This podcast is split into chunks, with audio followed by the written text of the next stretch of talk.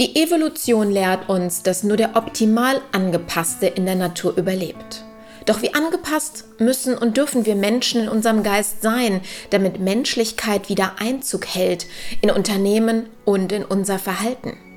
Diskutieren Sie gedanklich mit, wenn die Publizistin und Bewusstseinsevolutionärin Annette Müller sich im philosophischen Diskurs mit ihren Gesprächspartnern Gedanken zur Menschlichkeit macht und Antworten auf die dringenden Fragen der Zeit gibt.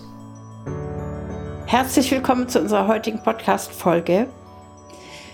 Hier zu Gast Falk Al-Omari. Ich freue mich sehr über unser heutiges Thema und zwar, woher nehmen wir unsere kulturelle Überheblichkeit? Ja, wir glauben so im Allgemeinen, dass unsere Lebensweise die richtige ist und versuchen, das eben anderen überzustülpen. Besser gesagt, wir ähm, sehen sehr oft auf andere Lebensformen herab und meinen, wir seien irgendwo was Besseres. Wobei ich mich da jetzt ausnehmen möchte, ähm, weil ich eben durch meine vielen Auslandsaufenthalte schon auch ähm, einen großen Respekt anderen Kulturformen gegenüber habe und die auch sehr, sehr schätze und viel gewonnen habe daraus, dass ich eben andere Erfahrungen gemacht habe. Falk, wie sieht das bei dir aus? Ich war natürlich auch viel im Ausland und habe relativ viel gesehen und äh, ja, habe mich auch entschieden, ehrlich gesagt, gar nicht mehr so viel reisen zu wollen. Ich habe die Nase voll. Ich habe eigentlich schon mehr gesehen, als ich wollte. Ich war in Kriegsgebieten, ähm, ich war in Afrika, ähm, ich habe äh, Gewalt erlebt in, in, in anderen Ländern, ähm, ich habe Schmutz erlebt, ich habe Krankheit erlebt. Also äh, ich fahre lieber an die Ostsee als irgendwo ins Ausland. Das muss ich jetzt äh, gestehen, weil ich einfach die Nase voll davon habe. Was mich aber stört auf einer eher politischen Ebene, ist in der Tat, was du auch gesagt hast, dass wir auf andere Kulturen mit einer gewissen Arroganz herabschauen und eben glauben, dass unsere Lebensform die richtige ist. Wir versuchen unsere Werte, unsere Demokratie, unsere Staatsform, ähm, unsere kulturellen Eigenheiten zu exportieren. Ein Beispiel wäre der arabische Frühling, wo man eben ähm, versucht hat, wir müssen jetzt diese Länder demokratisieren. Jetzt habe ich selbst arabische Wurzeln und ich sage mal ganz lapidar, so eine arabische Kultur ist nicht zwingend so zu demokratisieren, wie wir uns das vielleicht hier vorstellen. Das ist nicht in deren Genen. So, und genauso wenig können wir irgendwo sagen, Amazonas Völker und Ureinwohner sind rückständig. Genauso wenig können wir behaupten, ähm, dass weil Asiaten ähm, Tiere anders behandeln, ähm, als wir das hier tun, ähm, eine andere Lebensweise haben, die wir zu verachten haben. Wenn ich unsere Massentierhaltung angucke, dann ist die moralische Überlegenheit eben auch nicht immer so ganz eindeutig. Also die Frage ist in der Tat, woher nehmen wir diese Arroganz, unsere Lebensweise exportieren zu wollen, sie zum Maßstab zu erklären und andere Länder zu missionieren, ja bis hin zu Kriegen, ähm, wo wir eben sagen, du musst jetzt gefälligst so leben, du musst dich anpassen. Wir unterstützen Kriegsparteien in Drittweltländern, wobei allein das der Begriff Dritte Welt ja auch schon wieder eine Arroganz und Überheblichkeit ist.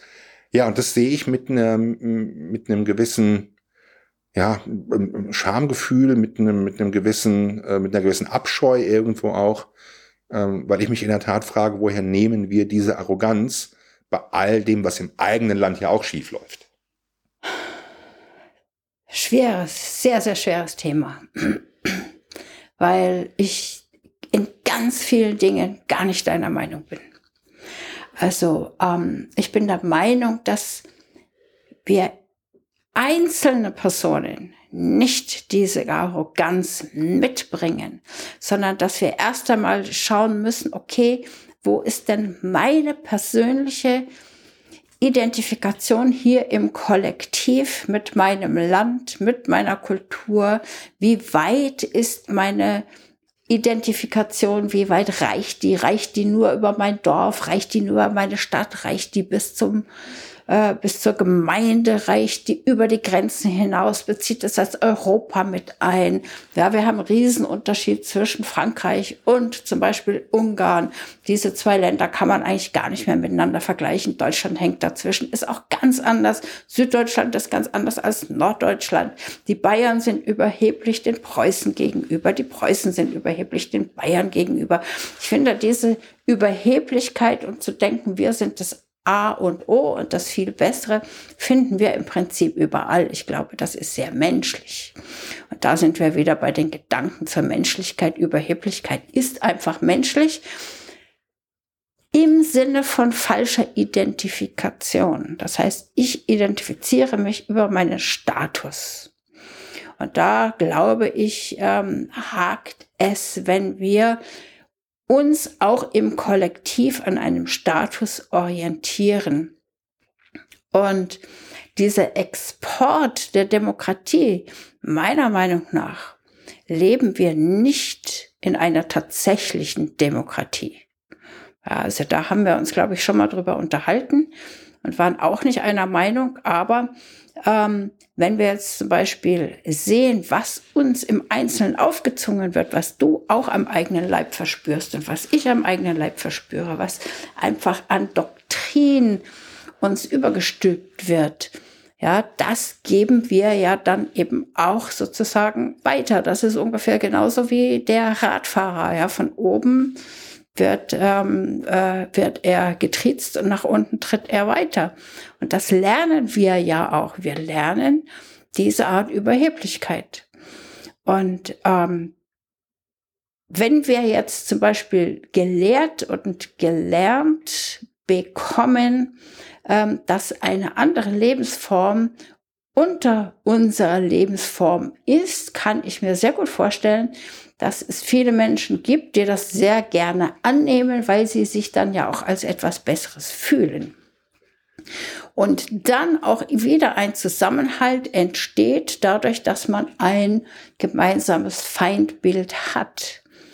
Und ähm, jetzt, dass der Einzelne von uns, dass mein Kollege, dein Kollege oder eben auch der Postbote oder vielleicht der Altenpfleger oder sowas jetzt eine Demokratie exportieren möchte in einem anderen Land, das stimmt auch wieder nicht.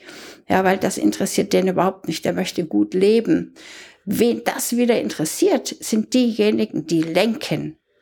Und ähm, deshalb bin ich da nicht jetzt deiner Meinung, Falk. Ja, das sind ja verschiedene Themen. Ähm, also selbstverständlich brauchen wir eine Art kulturelle Identität. Also eine Nation, sagen, wir sind Deutschland, wir sind Europäer. Wenn ich sage, ich bin Deutscher, habe ich natürlich schon mal eine andere Identität, als wenn ich sage, ich bin Europäer. Ich könnte auch sagen, ich bin Weltbürger. Ähm, je nachdem, wie ich meine eigene Rolle und Identität definiere, komme ich nochmal zu anderen Wertmaßstäben. Aber natürlich braucht jedes Individuum irgendwo einen Halt. So, und ähm, natürlich hält er seine Lebensweise aufgrund der gemachten Erfahrung für normal. Ich habe eben nicht im Amazonas gelebt oder mit, mit Maasai in Afrika oder in Indien, sondern ich lebe halt eben hier und natürlich muss ich mich an die Maßstäbe, die hier gelten, irgendwo anpassen. Natürlich prägen mich diese Maßstäbe, natürlich machen diese Maßstäbe etwas mit mir, beeinflussen meine Haltung. Ich nehme hier Medien, ich konsumiere hier Medien, ich lebe in einer Gemeinschaft. Das prägt mich natürlich und das ist eben meine Identität. Und dass der Siegerländer, ich komme aus dem Siegerland, oder der Münchner nochmal eine andere Identität hat als der Norddeutsche, ähm, oder nehmen wir die Beispiel Köln, die haben natürlich eine ganz eigene Identität, die haben ja sogar das Kölsche Grundgesetz. Ähm, die sind natürlich viel offener und wenn die in eine Kneipe gehen, dann bist du sofort gut Freund. Das ist für einen Hamburger oder für einen Siegerländer etwas befremdlich. So, also ich äh, kann mir durchaus vorstellen, dass ein Kölner und ein Siegerländer weiter voneinander entfernt sind, als um dein Beispiel zu nehmen, ein Franzose und ein Ungar. Wenn ich aber anfange, mich als Europäer zu definieren, habe ich natürlich, wie gesagt, da andere, andere Maßstäbe. Gleichwohl ähm, haben wir natürlich schon den, den Drang, unseren Maßstab an andere anzulegen. Also wenn ich in Spanien bin, dann rege ich mich zum Beispiel darüber auf, dass spanische Frauen unwahrscheinlich laut reden. Das ist immer ein Geschrei, wenn du da im Restaurant bist. Ähm, das ist fürchterlich. Oder das Empfinden von Sauberkeit ist in anderen Ländern einfach anders. Und natürlich beschweren wir uns, nehmen wir das ganz banale Beispiel im Urlaub, über bestimmte Dinge, die nicht zu unserer Kultur passen. Und ich rede jetzt nicht davon, dass ähm, in Thailand das Wiener Schnitzel am Tisch zu sein hat. Ähm, ich glaube, das haben wir ein Stück weit auch als Deutsche überwunden und erleben noch mehr Vorurteile, als das die Realität ist. Gleichwohl ist es eben so, ähm, dass wir einfach messen, was ist sauber, was ist schmutzig, was ist gut, was ist schlecht, was ist Service, was ist kein Service, welche Tiere darf ich essen, was darf ich nicht essen. So, und da exportieren wir natürlich schon Kulturen und stellen Ansprüche an andere. Und in dem Moment finde ich schon, dass wir eine gewisse kulturelle, kulturelle Arroganz haben, weil wir Erwartungshorizonte formulieren, die andere dann zu erfüllen haben. Beispiel Urlaub. Oder umgekehrt, jetzt kommen zu uns Fremde, wir haben Migration, wir haben Flüchtlinge, wir haben Asylanten, wir haben aber auch Migranten, die hier seit vielen Jahren leben. Und wir erwarten von denen, ich sage auch zu Recht, aber mit allen Problemen behaftet, eine Integration nach dem Motto, lebt gefälligst so, wie wir das hier von euch erwarten. So, und da frage ich mich schon, ist das eine Arroganz? Steht uns das eigentlich zu, das zu fordern? Und da hätte ich im Grunde auch gerne viel von dir mal gehört. Du bist ja viel in Indien unterwegs. Wie nimmst du das wahr? Weil Indien ist ja richtig weit weg. Ähm, das meine ich jetzt nicht nur geografisch und räumlich, sondern das meine ich auch wirklich von der kulturellen Identität her. Ähm, bezogen auf Umgang mit Armut, das Kastensystem, die dortige Demokratie, die, die Religionsauseinandersetzung. Das ist ja, also ich würde sagen, so ziemlich das radikalst andere im Vergleich zu Deutschland, als man sich das vorstellen kann. Wie nimmst du das denn dort wahr und wie gehst du damit um? Du warst ja einige Wochen auch in Indien und bist jedes Jahr einige Wochen in Indien. Ähm, wie ist da deine Perspektive? Also als allererstes ist es so, dass mir Indien sehr viel gebracht hat. Ich habe eine lange Zeit meiner Jugend dort verbracht und habe durch das, was du eben angesprochen hast, durch eben den vielen Schmutz dort, durch die mangelnde Hygiene, durch die große Armut, durch das, was nicht so am Schnürchen läuft wie bei uns, durch dieses komplett Anderssein zu schätzen gelernt, wie wunderbar es ist, wenn man hier Dinge wirklich in einer Struktur hat, die dann eben auch funktionieren, ohne darüber nachdenken zu müssen, fährt der Zug überhaupt oder äh, kommt der Bus an oder hat der Bus auch wirklich vier Räder und nicht nur drei. Also das ist schon ähm, ganz etwas anderes. Es ist wirklich wie ein anderer Planet. Ähm, ich habe zu schätzen gelernt, was es bedeutet, was es bedeutet, ähm, sauberes Wasser zu haben, das Wasser aus dem Wasserhahn kommt, dass man das nicht irgendwo am Brunnen erstmal wirklich meilenweit schleppen muss, um dann eben sich mit verseuchtem Wasser eben auch waschen zu müssen und das Wasser erst abzukochen, bevor man es trinken kann. Also das sind alles solche Sachen, die mich sehr stark geprägt haben und mir geholfen haben, das, was ich habe, auch zu respektieren und zu achten. Allerdings ist mir immer wichtig, mir ganz persönlich, mich an ein Land anzupassen, in dem ich auch bin. Also das gebietet die Höflichkeit und das gebietet auch mein Respekt. Ich bin dort Gast. Ich werde gut behandelt und äh, deshalb behandle ich auch andere gut. Also ich kann jetzt diese, diese Überheblichkeit, dass ich mich oder unsere Kultur als etwas Besseres empfinde, nicht so sehen, sondern ich habe sogar im Gegenteil das Gefühl, dass eben gerade in Indien dort diese vielen Überlieferungen und diese unglaubliche architektonische Leistung, die dieses Land eben auch vollbringt und dieses Riesenland zusammenzuhalten, obwohl dort 450 komplett verschiedene Sprachen gesprochen werden, ist es trotzdem eins, ist eine unglaubliche Leistung. Und ähm, wenn wir auch nur annähernd solche chaotischen Zustände hier hätten, würden wir, so verwöhnt wie wir hier sind, vollkommen versagen. Wir könnten damit gar nicht umgehen. Und insofern ähm, bin ich da sehr, sehr respektvoll dem gegenüber. Wobei ich aber auch aufgreifen möchte, was du gesagt hast. Also ich bin Gast in einem anderen Land und passe mich an und andere Menschen kommen hierher, sind Gast hier und erwarten aber, dass unsere Kultur sich dieser Kultur anpasst. Und das finde ich äh, etwas, was irgendwo nicht geht. Und da sehe ich eigentlich nicht so sehr, dass die Überheblichkeit auf unserer Seite ist, sondern dass eine Überheblichkeit auch in anderen Ländern existiert, die glauben, dass deren Kultur über unserer steht. Und da sind wir wieder bei diesem Thema, wer sich für was Besseres hält und andere für etwas weniger Gutes hält, der sät dann eben auch Konflikte. Ja, das ist ja ohne Frage so. Und man, dass wir natürlich zu Recht von Menschen, die hier als Migranten herkommen, ähm, erwarten, dass sie sich unserer Kultur anpassen. Wobei ich dann gar nicht mal Kultur, sondern eher Lebensweise sagen würde, ist ja auch nachvollziehbar. Ähm, möglicherweise brauchen wir auch eine gewisse Homogenität in der, in einer Gesellschaft, was eben gleiche Werte angeht. Jetzt nehmen wir das Bild der Frau, wir nehmen ähm, ähm, Meinungsbildungsprozesse, wir nehmen ein Verständnis von Meinungsfreiheit. Also das, was so im Grundgesetz auch steht, Menschenwürde und all diese Dinge. Ähm, natürlich braucht eine Gesellschaft eine bestimmte, bestimmte Identität, um das Wort nochmal zu nutzen, aber eben auch eine, eine kulturelle Einheit, die aber eben nicht daraus sich definieren darf, anderen überlegen zu sein, sondern die schlicht und einfach nur definiert, hier ist das eben so. Auf diese Leitlinien haben wir uns hier in unserem Land, in unserer Nation committed und die gelten eben hier. So, das sind dann ungeschriebene Gesetze, die wir dann gerne Kultur nennen. Und da kann man natürlich eine Anpassung erwarten.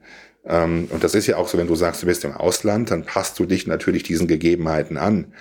Auf der anderen Seite ähm, hatte ich eben auch den Gedanken, naja, dann dürfte ich ja nur, nur upgraden und nicht downgraden. Also wenn du jetzt nach Indien fährst, dann sind die Standards eben nun mal keine deutschen. Das heißt, du kannst diese Erwartungen gar nicht haben. Du fühlst dich als Gast willkommen auf dem Level, das nun mal eben dort herrscht. Und das ist natürlich etwas, wo ich mich anpassen muss, weil es eben, es, es sind halt einfach, es ist halt anders, es ist im Sinne unserer Qualitätsansprüche schlechter, in Anführungsstrichen. Es geht aber nun mal nicht besser, es ist dort also, das heißt, du passt dich zwangsweise an. Ähm, auf der anderen Seite ähm, müsste ich dann ja mit meinem Gedanken, ich fahre nur an die Ostsee, ähm, weil ich eben einen gewissen Service haben will, ähm, dann eben sagen, ich kann nur, ich kann nur nach oben upgraden sozusagen. Ich kann also nur in Nationen fahren, wo der Service noch besser ist als bei uns. Das wäre dann vielleicht Norwegen oder die Schweiz, wobei da auch eher die Preise höher sind und weniger das Anspruchsdenken und die Qualität. Ähm, also eine Anpassung an Realitäten, das will ich damit sagen, ist was anderes als eine Anpassung an Lebensweisen, ähm, weil natürlich muss ich mit dem leben, was mir geboten wird. Ich kann in Indien ähm, nicht erwarten, dass es so sauber ist wie hier. Wenn ich aber in einem Fünf-Sterne-Hotel bin, kann ich das natürlich vergleichen mit einem Fünf-Sterne-Hotel hier oder in der Schweiz oder in den USA, weil Fünf Sterne nun mal international definiert ist, mehr oder weniger. Ja, obwohl ich dir da sagen muss, dass das nicht stimmt. Ja, also das, da würdest du dann auch enttäuscht. Das hat nicht den gleichen Standard. Das hat nur fünf Sterne, mehr nicht. so ist es, da sind fünf Sterne draußen.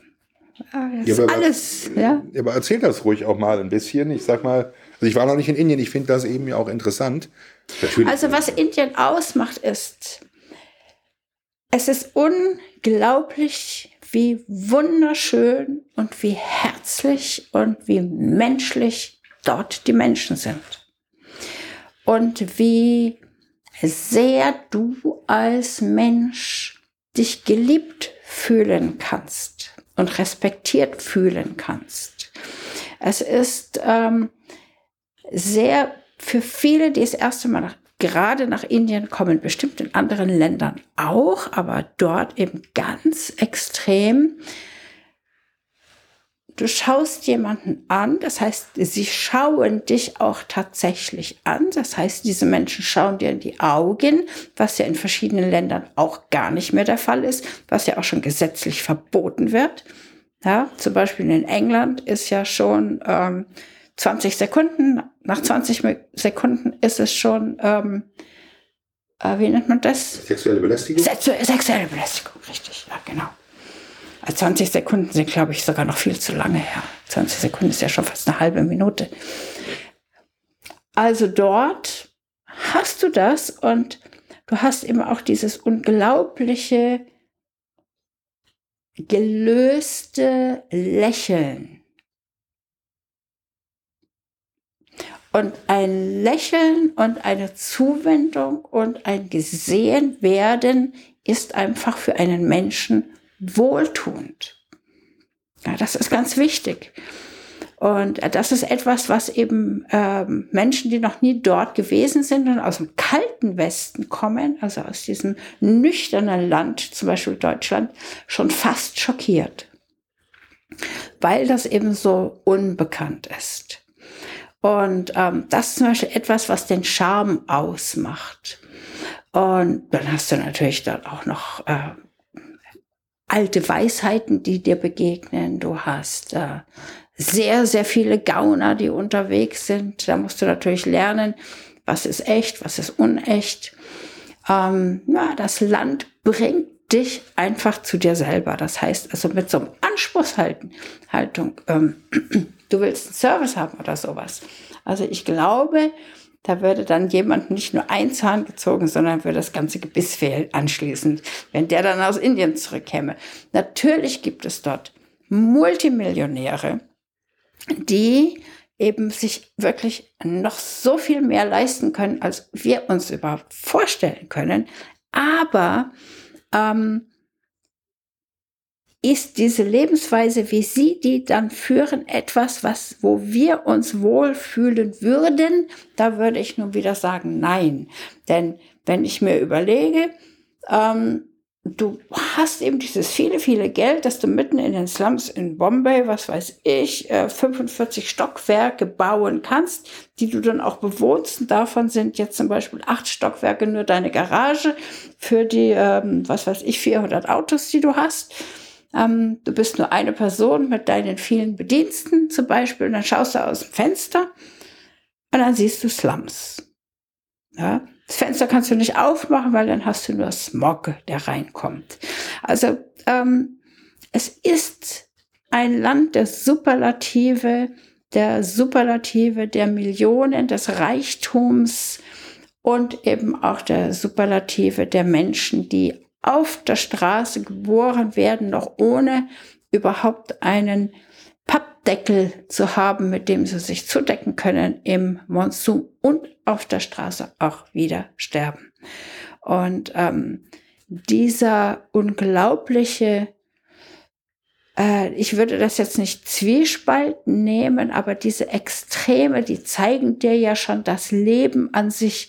Wo, wo kannst du hinkommen, jetzt was den Reichtum betrifft und wo kannst du auch sein, was die Armut betrifft. Und dazwischen spielt sich ja alles ab in unserem Leben. Alles sind sämtliche, die Klaviatur von sämtlichen äh, Lebensformen sind dort.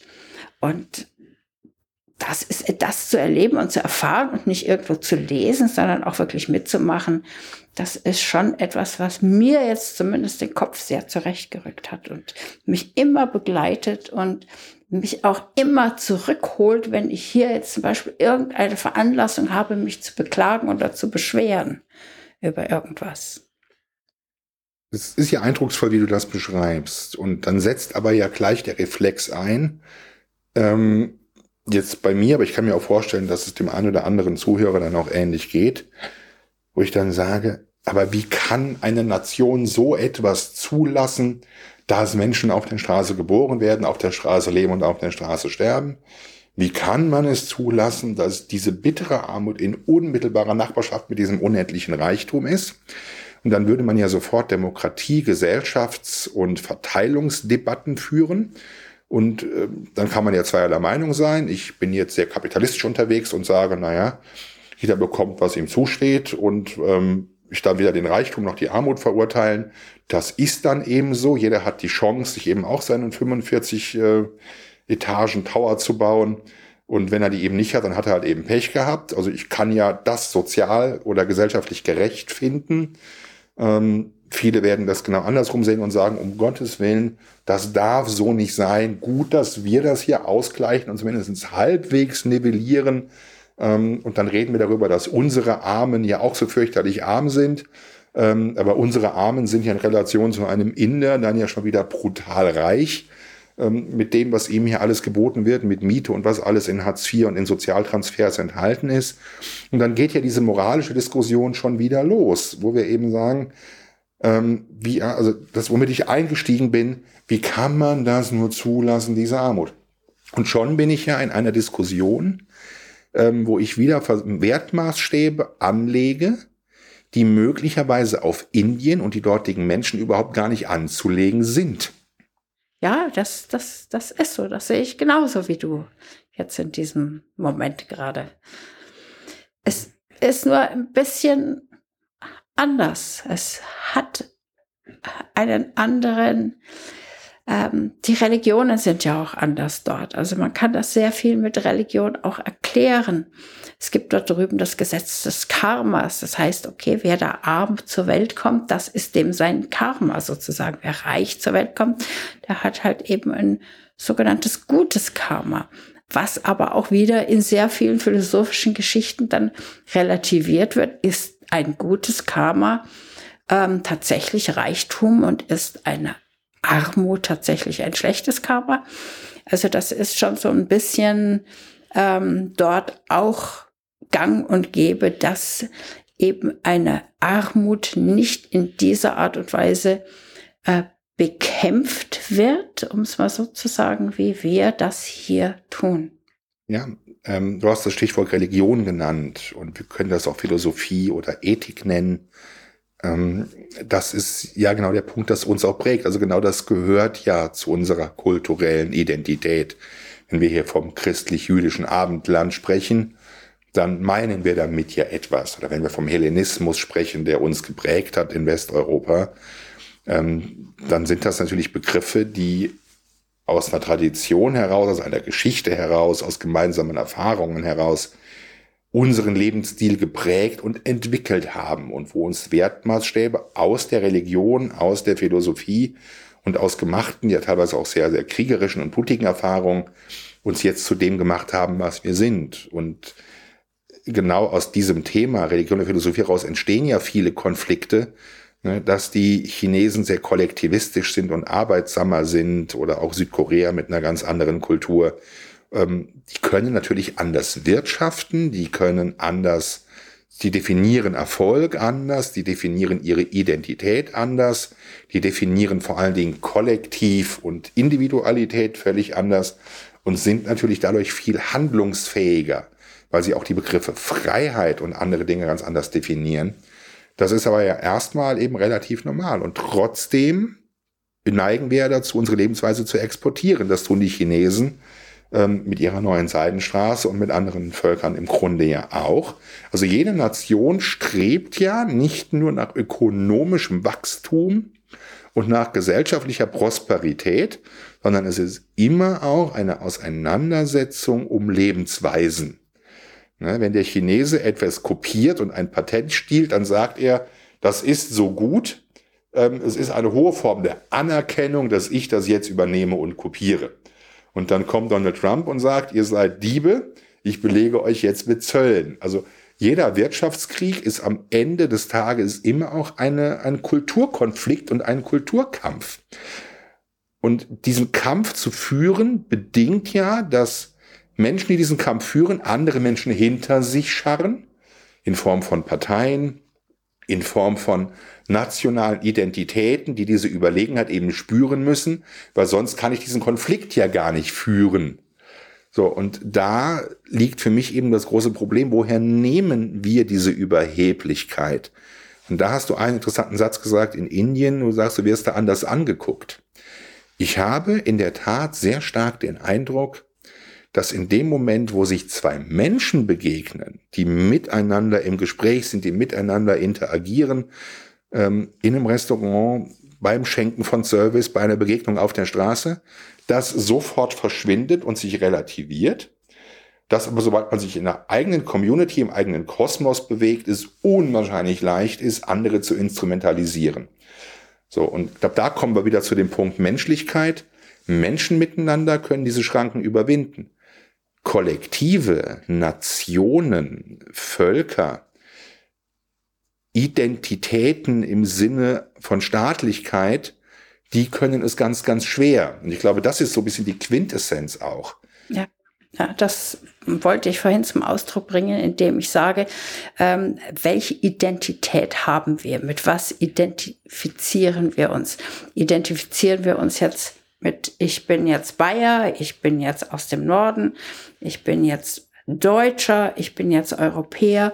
Und das ist dann etwas, was wir, mit dem wir uns identifizieren. Und das wird ja auch sozusagen äh, gefördert, dass wir uns mit bestimmten Dingen identifizieren. Jetzt heißt es, wir sind nicht mehr Deutschland, wir sind Europa und wir wollen das Europa noch erweitern und ähm, finden das, wie wir leben, am allerbesten und deshalb sollen auch die anderen so leben, weil nur das richtig ist.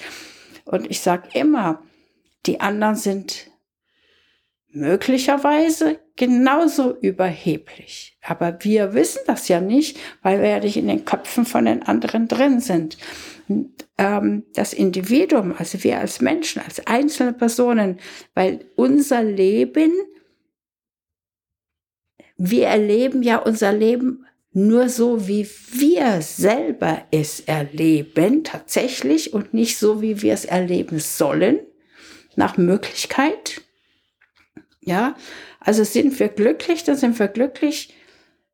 Sind wir unglücklich, dann kann uns jemand sagen, aber du hast doch dies und jenes und das und das, also solltest du jetzt glücklich sein, was aber nicht stimmt. Wir, einzelne Personen, sind diejenigen, die die wichtigen sind. Und deshalb können wir relativieren, indem wir uns zurücknehmen und sagen, okay, ich höre mir das erstmal an. Warum denkt der andere genauso, wie er denkt? Ja, aber das ist die Verantwortung von jedem Einzelnen wieder. Und wir haben uns schon so oft darüber unterhalten. Ich komme immer wieder zu der Verantwortung des Einzelnen zurück und äh, möchte also jetzt nicht so gerne sagen, okay, aber das Kollektiv macht das ja. Ich bin ganz genau deiner Meinung. Ja, das Kollektiv macht es und trotzdem habe ich als Individuum die eigene Verantwortung und auch die Kraft und die Macht, mich in andere Menschen hineinzuversetzen und mir zu denken, okay, der denkt jetzt aber anders. Ja, und ich möchte da ein ganz extremes Beispiel sagen. Wirklich ein ganz extremes Beispiel. Und zwar ähm, dieser Konflikt mit den Terroristen.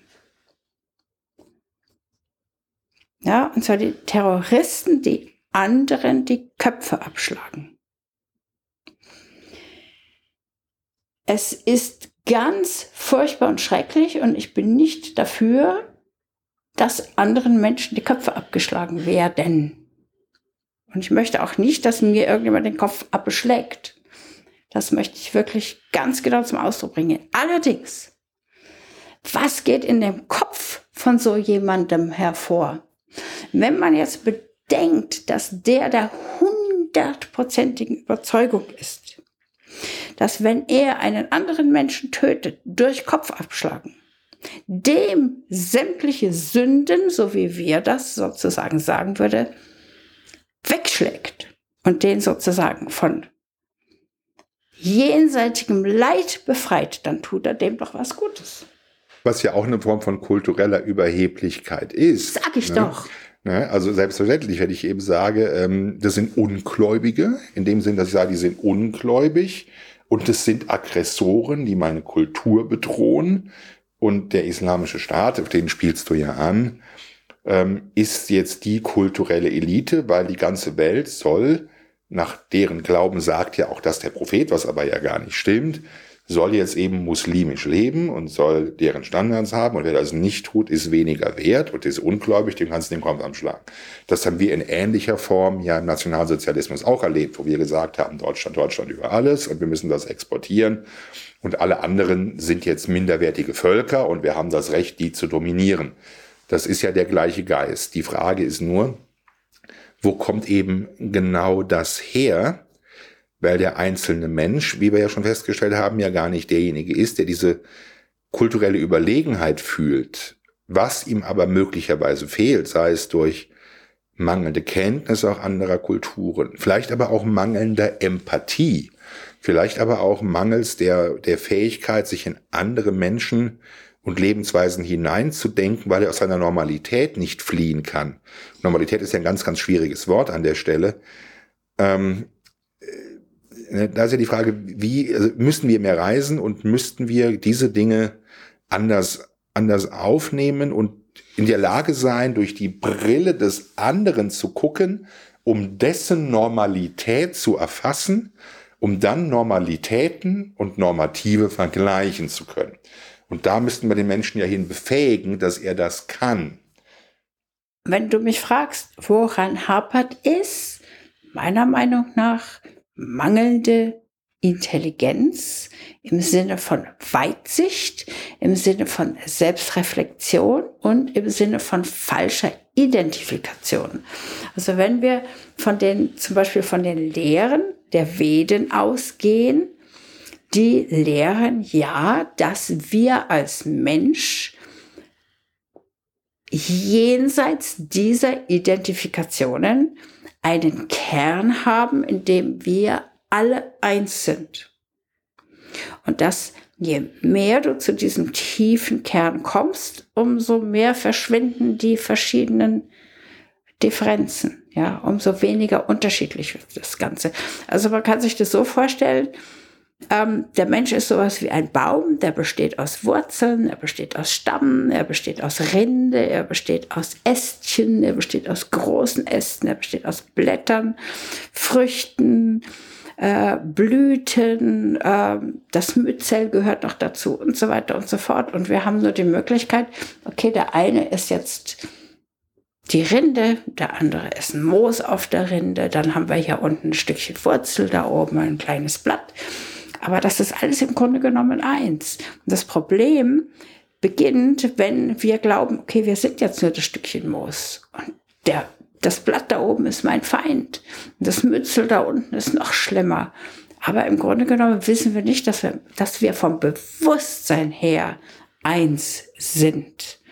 Und das ist zum Beispiel auch das, was ich eben in Indien erlebe und das, was, das, was mich prägt, was eben auch ähm, meine Intention ist, in dieser Philosophie rüberzubringen, ist, dass wenn wir beginnen oder wenn wir uns wirklich nur in dieser äußeren ähm, äh, in diesem äußeren Schein verlieren, dass es da zu großen Konflikten kommt und auch zu Anfeindungen und zu Kampf und zu Kriegen und zu äh, Rosenkriegen oder eben auch äh, zu anderen unangenehmen Dingen. Ja, zu Kämpfen und Kriegen kommt es ja in dem Moment, wo jemand sagt, ich werde schlechter behandelt als der andere. Ne? Ich Moos muss hier im Schatten sein und bin immer feucht und das Blatt oben ist in der Sonne ähm, und hat es gut und hat einen ganz anderen Überblick und wird ganz anders ernährt. Also dieses Gefühl von Ungerechtigkeit und oben und unten, dieses Gefühl von andere haben etwas, was mir auch zustünde, ähm, dann entstehen ja die Konflikte und dann gibt es natürlich Gruppen, Parteien, Organisationen, Interessengruppen, wie auch immer, die das dann instrumentalisieren und kanalisieren und in eine Art Kulturkampf bringen. Das ist aber ja so menschlich ähm, wie die Geschichte selbst. Richtig, jetzt gehen wir aber mal davon aus, in dem Moment, wo wir die Augen zumachen und schlafen, sind diese Konflikte weg. Ja, für denjenigen, der schläft, sind die Konflikte weg. Da müssen wir uns fragen, wer bin ich jetzt eigentlich wirklich? Es geht ja darum, zu ergründen, wie machen wir es besser? Wie kommen wir dorthin? Und wir haben ja gesehen, dass alle diese Versuche, die wir im Außen tun, um eben die Auswirkungen der falschen Identif Identifikation durch weitere falsche Identifikation auszulöschen nicht möglich ist. Das heißt also, wer wieder mein äh, Anliegen und Ansinnen ist wirklich tiefer zu gehen und über den Schein hinaus zu denken und zu sehen, die kulturelle Überheblichkeit, die ist hier genauso wie da drüben ist eine kulturelle Überheblichkeit. Die ist ja nicht nur hier. Das heißt also, wir versuchen die zwar zu exportieren, weil wir glauben, dass das das Nonplusultra ist. Wenn wir allerdings zurücktreten, uns selber betrachten, die anderen auch betrachten können, dann sehen wir, dass das nicht der Fall ist. Ja, aber da sind wir wieder beim Thema kulturelle Identität. Natürlich braucht eine Nation, eine Kultur etwas, womit sie sich identifizieren kann, sagen, das sind wir, das sind unsere Normen, das sind unsere Maßstäbe. Und natürlich hat es auch einen Sinn, diese Maßstäbe gegen andere zu verteidigen, wenn sie zu uns kommen. Also ich bin genau wie du der Meinung, dass wir einen gewissen Integrationsdruck und eine gewisse Anpassungsfähigkeit von Menschen, die hierher kommen, erwarten können, weil wir uns hier auf bestimmte Normen verständigt haben und die gelten hier halt.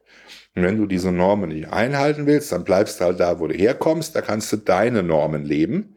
Und da interessieren mich auch deine Normen nicht, weil das ist dein Land, deine Kultur und deine Identität. Das ist ja eine gewisse Form von, von Toleranz. Jetzt gibt's einen anderen Punkt, den ich gerne ähm, nochmal ansprechen möchte. Die Frage ist, ob wir das alles überwinden könnten, wenn wir es schaffen, uns eben nicht mehr als Siegerländer, Kölner, Deutsche, Europäer zu sehen, sondern würde das nicht komplett verschwimmen, wenn wir einfach nur uns als Mensch sehen. Ja. Und genau mit dem, mit der These, die du vertreten hast, das ist alles eins und wir sind, alles ist mit allem verbunden. Und wir erleben ja im täglichen Leben auch, ohne dass wir das so benennen wollen, dass es in der Tat ja diese Verbindungen gibt zwischen Menschen zusammenhängen, Logistik, Lieferketten. Also wir erleben jeden Tag, dass wir viel mehr mit anderen Menschen, Kulturen, Völkern, Dingen verbunden sind, auch mit Dingen in der Natur, ähm, als uns das vielleicht lieb ist. Und die, die Erfahrungshorizonte wachsen daher auch. Wenn wir anfangen, uns als Mensch zu definieren und nicht mehr über die Nation, und das zumindest mal grundsätzlich denken, uns einfach mal befreien von ich bin jetzt hier, das ist meine Realität, das ist meine Normalität, das ist meine Lebensweise, die ja okay ist und die jeder haben kann.